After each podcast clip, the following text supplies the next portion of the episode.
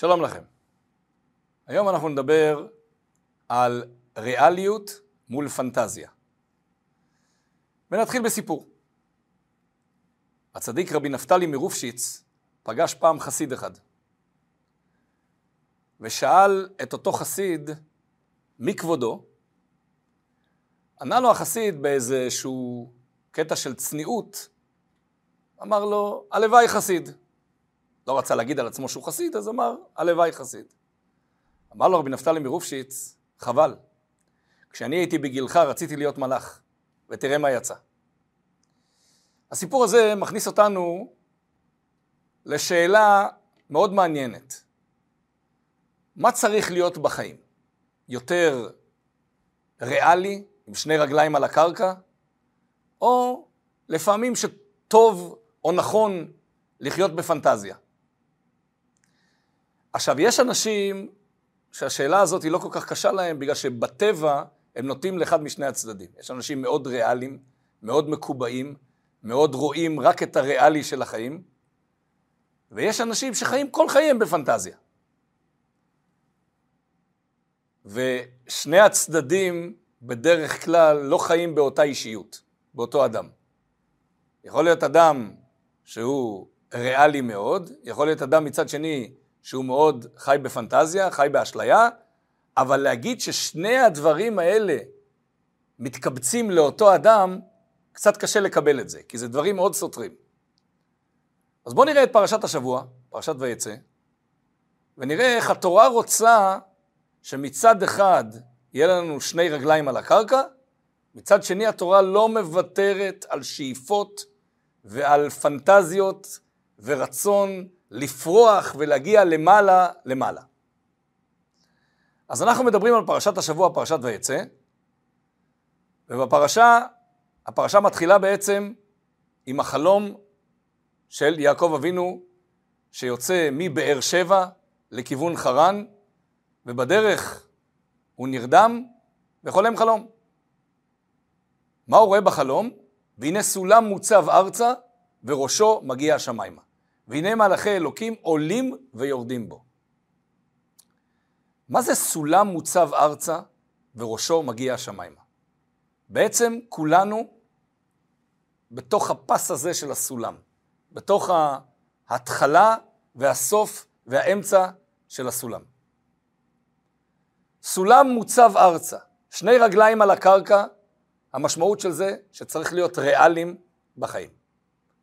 שצריך לדעת באיזה סביבה אנחנו חיים, באיזה משפחה אנחנו חיים, איך אנחנו מדברים לסביבה שלנו, איך אנחנו מתקשרים עם הסביבה שלנו, איזה עבודה אנחנו עובדים, מי האנשים שעובדים איתנו בעבודה, שני רגליים על הקרקע. שני רגליים על הקרקע זה להתקדם התקדמות איטית, מחושבת, בכל דבר שהבן אדם עושה, הן אם זה דבר פיזי, גשמי, או דבר רוחני, הוא מקורקע.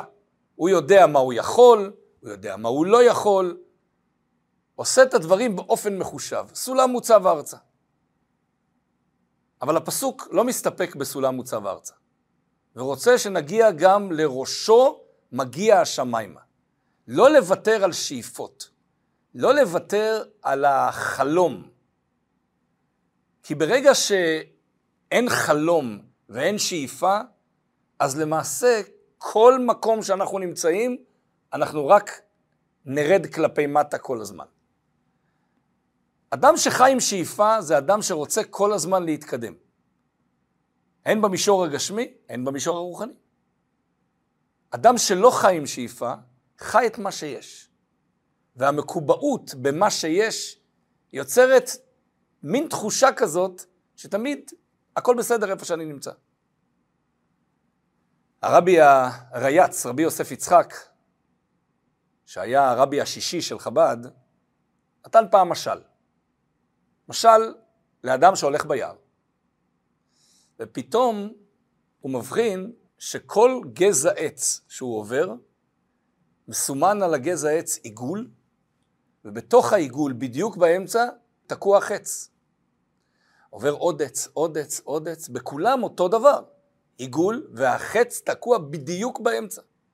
נו, הוא חושב, בטח עבר פה איזה צייד שהוא מומחה בחץ וקשת, ובאמת בכל המטרות בדיוק פגע באמצע. עובר עוד עץ, עץ, עוד עץ, מגיע לסוף, רואה איזשהו ילד שנח בעץ האחרון, שכב לישון. הוא מעיר את הילד, הוא אומר לו, ילד, אתה זה שירית את כל החיצים עד עכשיו? הוא אומר, כן. אתה, ממש ממש אה, צייד מומחה, אומן במקצועך. אתה יכול להראות לי איך אתה עושה את זה? הוא אומר, כן, אין שום בעיה. לקח את החץ האחרון שעוד נשאר לו, ירה אותו לכיוון אחד העצים, ואז הגיע לעץ וסימן מטרה. בצורה הזאת, כל החיצים הם בדיוק באמצע, אבל ככה לא יורים חץ וקשת. לא זה העניין. כשאין לנו שאיפות ואין לנו אה, רצון להגיע לכל מיני מקומות חדשים בכל תחום בחיים שלנו, אנחנו בעצם כל הזמן מסמנים את המטרה אחרי שירינו. אנחנו מאשרים את המצב שלנו כאילו בדיעבד. מה הבעיה עם מה שאנחנו עושים? הכל בסדר. הכל מצוין, הכל טוב. נו, ואם אנחנו נוריד פרופיל ונוריד את זה בעוד כמה מעלות למטה, גם זה טוב. ואם אנחנו נוריד את זה עוד יותר למטה, הכל בסדר, הכל טוב. תמיד אנחנו באמצע, תמיד אנחנו מצוינים, תמיד אנחנו הכל טוב. בצורה הזאת ברור שאין שום התקדמות. מספרים על uh, שני אנשים שהגיעו לרב לדון על איזשהו סכום כסף, למי הוא שייך. אז אחד מציג את הטענות שלו, מציג, מציג את הטענות, אז הרב אומר לו, תשמע, אתה צודק. אז השני אומר, רגע, כבוד הרב, אני גם רוצה להציג את הטענות. בבקשה, תציג. מציג את הטענות שלו, הרב שומע אותו ואומר לו, תשמע, אתה צודק. אז הרבנית מהמטבח שואלת, איך יכול להיות שגם הוא צודק וגם הוא צודק? אז הרב עונה לה, גם את צודקת. זאת אומרת, בצורת החשיבה הזאת כולם צודקים, כולם בסדר, אני בסדר, הכל טוב. אין שום מניע ומוטיבציה לשינוי. פה נכנס העניין הזה של ראשו מגיע השמיימה. כל הזמן, מה זה שמיימה? הרי למעשה, מה זה שמיים? גם סנטימטר אחד מעבר. לאדמה זה כבר שמיים. איפה מתחיל השמיים? בעוד 100 קילומטר מפה? הכל שמיים. כל עוד זה לא כדור הארץ בעצמו ואתה לא נוגע באדמה, אז זה כבר שמיים. ראשו מגיע השמיימה. תהיה ריאלי, תחיה את החיים בצורה ריאלית. זה נקרא סולם מוצב ארצה. אבל אל תוותר על השאיפה תמיד ליותר. וככה שאפת ליותר, התקדמת עוד קצת, זה הופך להיות הריאלי. התקדמת עוד קצת, עכשיו זה הריאלי. וכל הזמן יש שאיפות להתקדם. עכשיו, בגשמיות, אפילו לא צריך להסביר את זה, זה דבר ברור לכל סוחר ולכל אדם שהוא לא חי באותם תנאים כמו שהוא היה חי כשהוא התחיל את המסחר. התחיל את המסחר לפני 30-40 שנה, הרוויח איקס. אבל עם הזמן הוא התקדם, והרצונות שלו התקדמו, ואורח החיים שלו עלה ועלה ועלה, והוא שואף ליותר, הוא משקיע יותר במסחר, והוא עולה ועולה ועולה, והוא כל הזמן שואף ליותר, וכל הזמן חי את היותר, ואז בשלב הבא שואף לעוד יותר. אבל ברוחניות זה כזה לא ברור, נושא אפור כזה, כאילו לא חייב. ופה הנקודה, ראשו מגיע השמיימה זה גם כלל ברוחניות, זה קודם כל כלל ברוחניות. לשאוף ליותר, לא להסתפק בבינוניות. הרבי, הרבי מלובביץ', פעם נתן דוגמה, משל. אדם שחי בעולם מערבי. הוא נוסע עכשיו לצורך טיול, הוא נוסע לעולם מזרחי ירוד ברמתו מבחינה גשמית. הוא לא מתפשר, הוא לא יחיה איפה שכל הודי פשוט גר, או שכל אה, אדם אה, אה, בעולם המזרחי אה, חי בצורה ענייה או בצורה אה, מאוד אה, ירודה מבחינה גשמית. הוא לא מתפשר, הוא רוצה לגור במקום, לצורך העניין עם חם, הוא רוצה לגור במקום עם מזגן, הוא רוצה לגור במקום עם טלפון, הוא רוצה את כל השאיפות שיש בעולם המודרני, הוא רוצה אותם גם בעולם, ה, נגיד, אה, מדינת עולם שלישי. למה? כי היות ואני רגיל לסוג מסוים של חיים, אני לא מוכן להתפשר ולרדת בסוג המסוים הזה של החיים, כשאני מגיע למקום שלא חי בסטנדרטים האלה. אני מגיע למקום שבו אין טלפון, אני מגיע למקום שבו אין מזגן, למקומיים, ובכל זאת אני כן רוצה, אז אני אחפש את הבית מלון שבו יש את כל האפשרויות האלה. עכשיו זה דבר פשוט בגשמיות, רואים את זה כל הזמן. מה קורה כשמגיע לרוחניות? אדם שהורגל בצורת חיים מסוימת, רוחנית, טובה, לא מתפשרת. אבל פתאום, משום מה, הוא עבר דירה, ועכשיו הוא חי בסביבה כן מתפשרת. או ששמירת תורה ומצוות שם קיימת או לא קיימת, או קיימת בצורה חלקית, אז הוא אומר, רגע, מה, אני צריך להתבלט? מה, אני צריך להראות שאני יותר טוב מכולם? מה שטוב לכם, טוב גם לי. ואז הוא כאילו יורד ברמת הרוחניות. אז אומר הרבי, צריך ללמוד מהגשמיות. כמו שבגשמיות אתה לא מוכן לוותר על רמת החיים שלך, ואתה הולך עם זה, ומשקיע בזה, מוכן לשלם על זה גם כסף. כי אתה רוצה לחיות בסטנדרטים מסוימים שהם מתאימים לך, בעולם שבו ממנו אתה מגיע, אותו דבר ברוחניות. במקום לרדת עם האנשים, במקום להשוות את הרמה הרוחנית שלך לאנשים, תשאף ליותר. ואדרבה, תרומם את הרמה הרוחנית של האנשים סביבך, ותגיד להם גם לשאוף איתך ביחד, תלמד אותם, תחנך אותם, שיש מקומות יותר גבוהים. זה בעצם מה שרואה יעקב אבינו.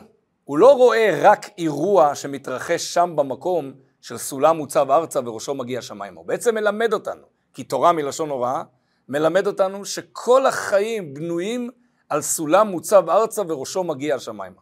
כמה שיש סתירה בין שני החלקים האלה, הסתירה הזאת היא הדבר שמפרה אותנו ונותן לנו ליצור יותר ויותר. מצד אחד ריאליות גדולה של סולם מוצב ארצה, מצד שני לא לוותר על הרעיון הזה של ראשו מגיע השמיימה, וכמו שאמרנו שמיימה זה כל הזמן מתקדם, הגעת לנקודה מסוימת בשמיים, מעליך יש עוד שמיים, עוד ועוד ועוד. זה התוכן של האמירה של רבי נפתלי מרופשיץ שאיתה התחלנו. הוא אומר לאותו חסיד, חבל שאתה אומר הלוואי חסיד. כשהייתי בגילך רציתי להיות מלאך. כלומר, כל שאיפה, ככל שהיא יותר גדולה, אז גם אם לא נקיים את כולה ונקיים רק חצי ממנה, אבל אם השאיפה היא גדולה ועצומה, אז גם חצי ממנה, גם טוב.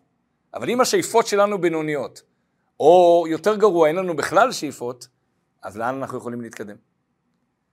מספרים על איזשהו יהודי עני, עני מרוד, שהגיע מאירופה לאמריקה, ובאמת לא היה לו שום דבר, לא היה לו כסף עם מה להתחיל בכלל. חיפש עבודה, והציעו לו ללכת לבית כנסת הקרוב ולהציע את עצמו בתור שמש.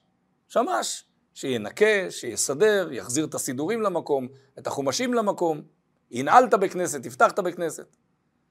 נו, הוא בא ואומר, אה, חברים, אולי תקבלו אותי בתור שמש. אומרים לו, תגיד, אתה יודע לחתום?